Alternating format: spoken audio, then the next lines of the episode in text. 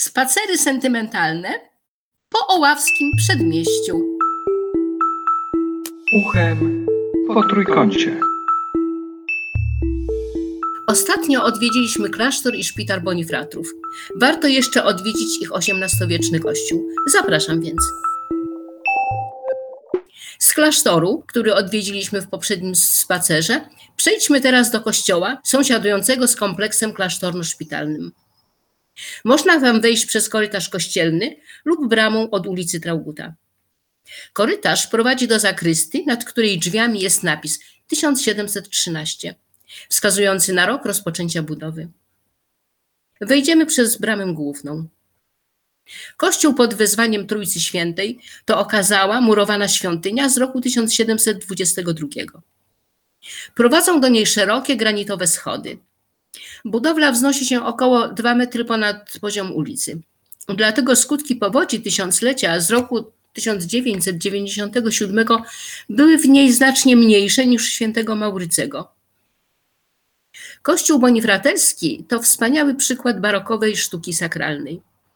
Ma trójprzęsłową, owalną nawę z prezbiterium, absydą i pięciokondygnacyjną wieżę od zachodu. Połączony jest z budynkiem klasztoru południowo-wschodnim narożnikiem.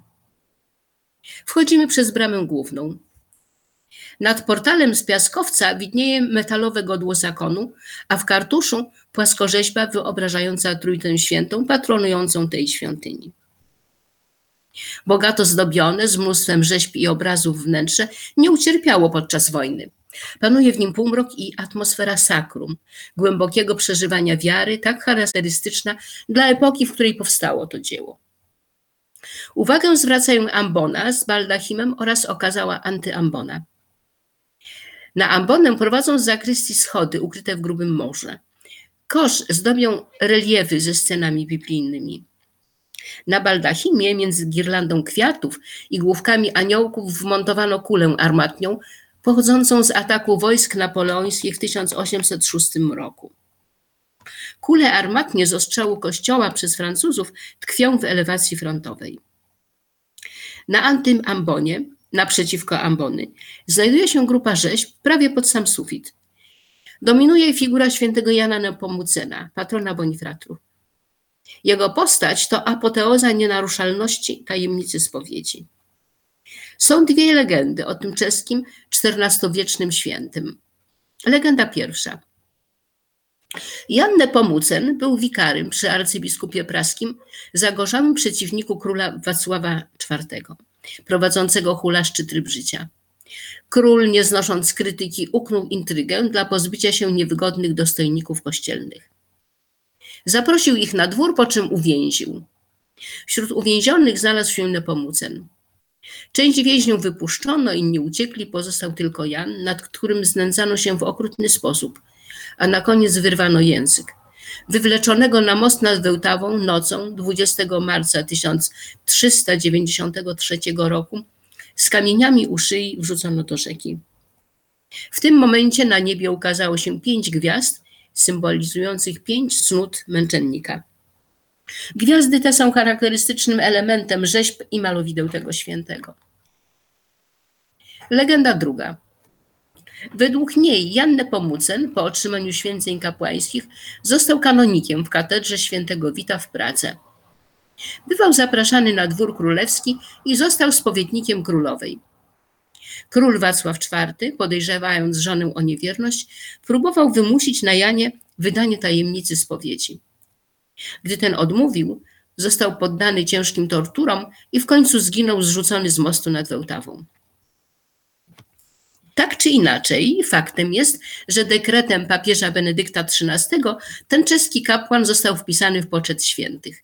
Jest patronem dobrej spowiedzi, a także chroniącym od powodzi oraz mostów, przepraw, życia rodzinnego. Według tradycji chroni pola i zasiewy zarówno przed powodzią, jak i suszą. Z tego powodu figury świętego Jana Nepomucena spotyka się nie tylko przy mostach i rzekach, ale i w okolicy skrzyżowań dróg, a także na placach publicznych i przy kościołach.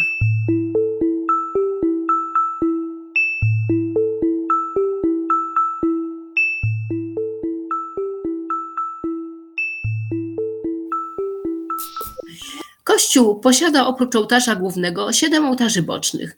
Ołtarz główny zaprojektował Matthias Stein, a wykonał w latach 1719-24 Thomas Weinsfeld.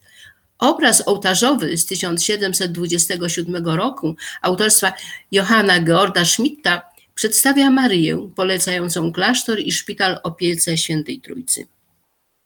Malowidło na płótnie oprawione jest w profilowaną złoconą ramę o wymiarach 5,5 na 3 metry. Przed kilku laty płótno zostało poddane renowacji i przez ponad pół roku na ścianie nad ołtarzem była pusta rama. Dodatkową korzyścią było osuszenie odsłoniętej ściany, gdyż sprzyjała temu aura. Nad prezbiterium, po jego obu stronach, znajdują się balkony ozdobione godłem bonifratrów, to znaczy owocem granatu z, z gwiazdą Dawida i krzyżem. Prawy przeznaczony był dla zakonników, lewy dla ważnych oficjeli i sponsorów.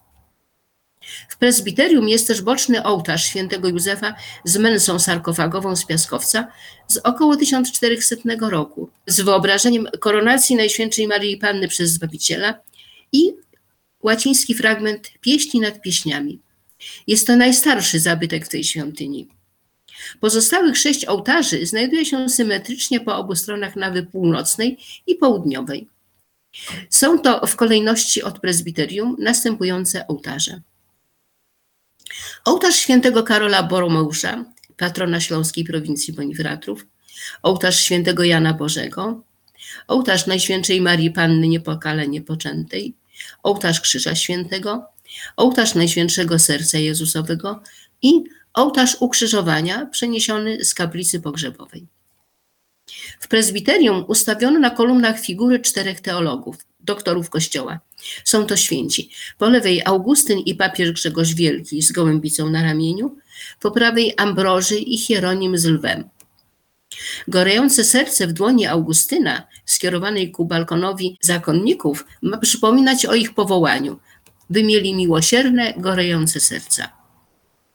Do barokowego wystroju kościoła należą organy.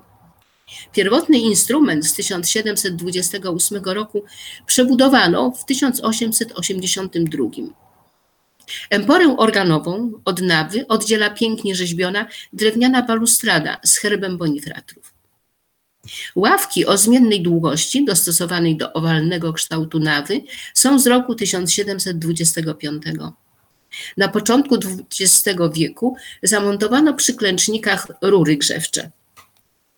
Rzeźbione konfesjonały ustawiono w 1956 roku w miejscu starych z 1725 zniszczonych podczas wojny. Dobrze znam tę świątynię i odwiedzam ją od dzieciństwa. Tu przychodziłam z mamą na nabożeństwa majowe. Codziennie wstępowałam na pacierz, idąc do szkoły powszechnej nr 17 na sąsiednią ulicę. W trudnych chwilach życiowych klękałam przed bocznym ołtarzem z piękną pietą. Pieta stoi obecnie w zamienionej na małą kapliczkę południowej kruchcie kościoła świętego Maurycego. Przez kilka lat po wojnie, do roku 1949, kościół pełnił funkcję parafialnego w zastępstwie zniszczonej świątyni świętego Maurycego. Tu odbywały się śluby, chrzciny, a w zakrystii lekcje religii. Także ten kościół służył dekanatowi niemieckiemu. Ksiądz Paul Peikert, przedwojenny proboszcz świętego Maurycego, odprawiał w nim nabożeństwa dla ludności niemieckiej do czasu odbudowania kościoła świętego Józefa. Kościół ten wraz z przyległymi domami spalili sami Niemcy w marcu 1945 roku, aby nie mogły stać się miejscem schronienia dla atakujących żołnierzy rosyjskich.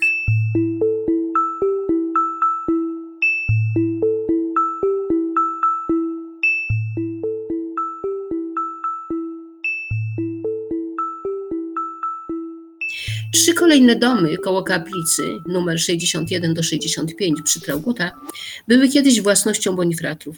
Wskazuje na to godło, owoc granatu w kartuszu nad każdą bramą. Ale i one, tak jak szpital, zostały upaństwowione. I tak już zostało do dziś. Biuro parafialne do czasu odbudowy plebanii świętego Maurycego mieściło się w przyległej do kaplicy pogrzebowej kamienicy nr 61. Organizowane przez Boniwratrów przez kilka lat procesje w Boże Ciało odbywały się po kwartale ulic Trauguta, Miernicza, Komuny Paryskiej i Pułaskiego. Przez blisko 50 lat w kościele pod wezwaniem Świętej Trójcy posługiwał charyzmatyczny kapłan Piotr Lewandowski. W latach 53-56 odesłano go karnie na podwrocławską parafię Świętej Katarzynie. Wrócił po odwilży politycznej, jak nastał Gomułka. Wiele lat prowadził w zakrystii lekcje religii dla dzieci szkolnych. Nie był zakonnikiem, tylko honorowym bonifratem. Zmarł w 1994 roku i pochowano go w krypcie pod kościołem. W latach 68-70 nabożeństwa w tym kościele odprawiał jeszcze jeden kapłan. Bonifrater Doroteusz Hejnał, ten, który pod koniec wojny urządził w kryptach pod kościołem podziemny, zamaskowany szpital. Bonifratrzy są zakonem szpitalnym, tylko nieliczni otrzymują zgodę przełożonych na studia teologiczne i święcenia kapłańskie. Bohaterski zakonnik uzyskał takie święcenia w 1968 roku. Obecnie posługę kapłańską sprawują w tym kościele zaprzyjaźnieni franciszkanie. Krypty pod kościołem udostępnia się zwiedzającym w Dzień Zaduszny i Wszystkich Świętych oraz w Wielkanoc. To tutaj pod koniec wojny prowincjał Doroteusz Hejnał urządził tajny, zamaskowany szpital i uratował 98 jeńców wojennych, poranionych i poparzonych lotników i skoczków rosyjskich i amerykańskich. Pozostało z tych czasów parę artefaktów, nosze, jakieś naczynia. Wykute w ceglanych ścianach grobowe nisze zakonników są zasłonięte kamiennymi, pobielanymi płytami. Na białych, porcelanowych tabliczkach napisano imiona zmarłych bonifratrów. Najstarsza, Karla Menzla, fundatora klasztoru, jest z roku 1712. Pod ścianami stoją kamienne osuaria, duże skrzynie z kośćmi zakonników, wyjmowanymi po kilkudziesięciu latach z nisz grobowych. Umieszczono na nich tabliczki epitafijne z tych nisz. Jedyny w krypcie sarkofag okazały, wykuty z piaskowca, kryje szczątki barona Johanna Wilhelma von Würz und Burg, który zapragnął spocząć tu na zawsze. Jest jeszcze jedno wyjątkowe miejsce. Wraz z budową kompleksu klasztorno-szpitalnego wybudowano w ogrodzie podziemną lodownię. Służyła ona do przechowywania artykułów spożywczych dla szpitala i klasztoru. Ponad poziom ogrodu wystawała część przykrywającej ją kopuły, ale była niemal całkowicie zasypana ziemią. Widać było tylko mały balkonik, galeryjkę, przez którą kiedyś dostarczano do wnętrza lód wyrąbywany z pobliskiej rzeki Oławy. W ramach generalnej przebudowy całego obiektu odsłonięto nadziemną część budowli. Okazało się, że ma grube, podwójne ściany z czerwonej cegły, a pomiędzy nimi szeroki na około 2 metry korytarz. Po osuszeniu bardzo zawilgoconej budowli bracia urządzili w niej piękną kaplicę z XVIII-wiecznym wyposażeniem. W okalającym kaplicę korytarzu ustawiono rzeźby i zawieszono obrazy. Miałam wyjątkowy zaszczyt uczestniczyć 4 marca 2019 roku w jej poświęceniu przez księdza biskupa Jacka Kicińskiego. Widziałam ówczesną lodownię przed przebudową, tym bardziej więc mogę docenić to, czego dokonano, urządzając w niej wyjątkową podziemną kaplicę. Cały kompleks klasztorno-szpitalny wraz z kościołem Trójcy Świętej oraz placem został wpisany do rejestru zabytków pod numerem 20 w dniu 23 października 1961 roku i podlega ochronie konserwatorskiej. Plac jest przestrzenią publiczną, gdyż stanowi dostęp do apteki Bonifratrów. Projektowana jest renowacja i przebudowa placu dla stworzenia swoistej enklawy oraz podkreślenia jego przynależności do zespołu klasztornego.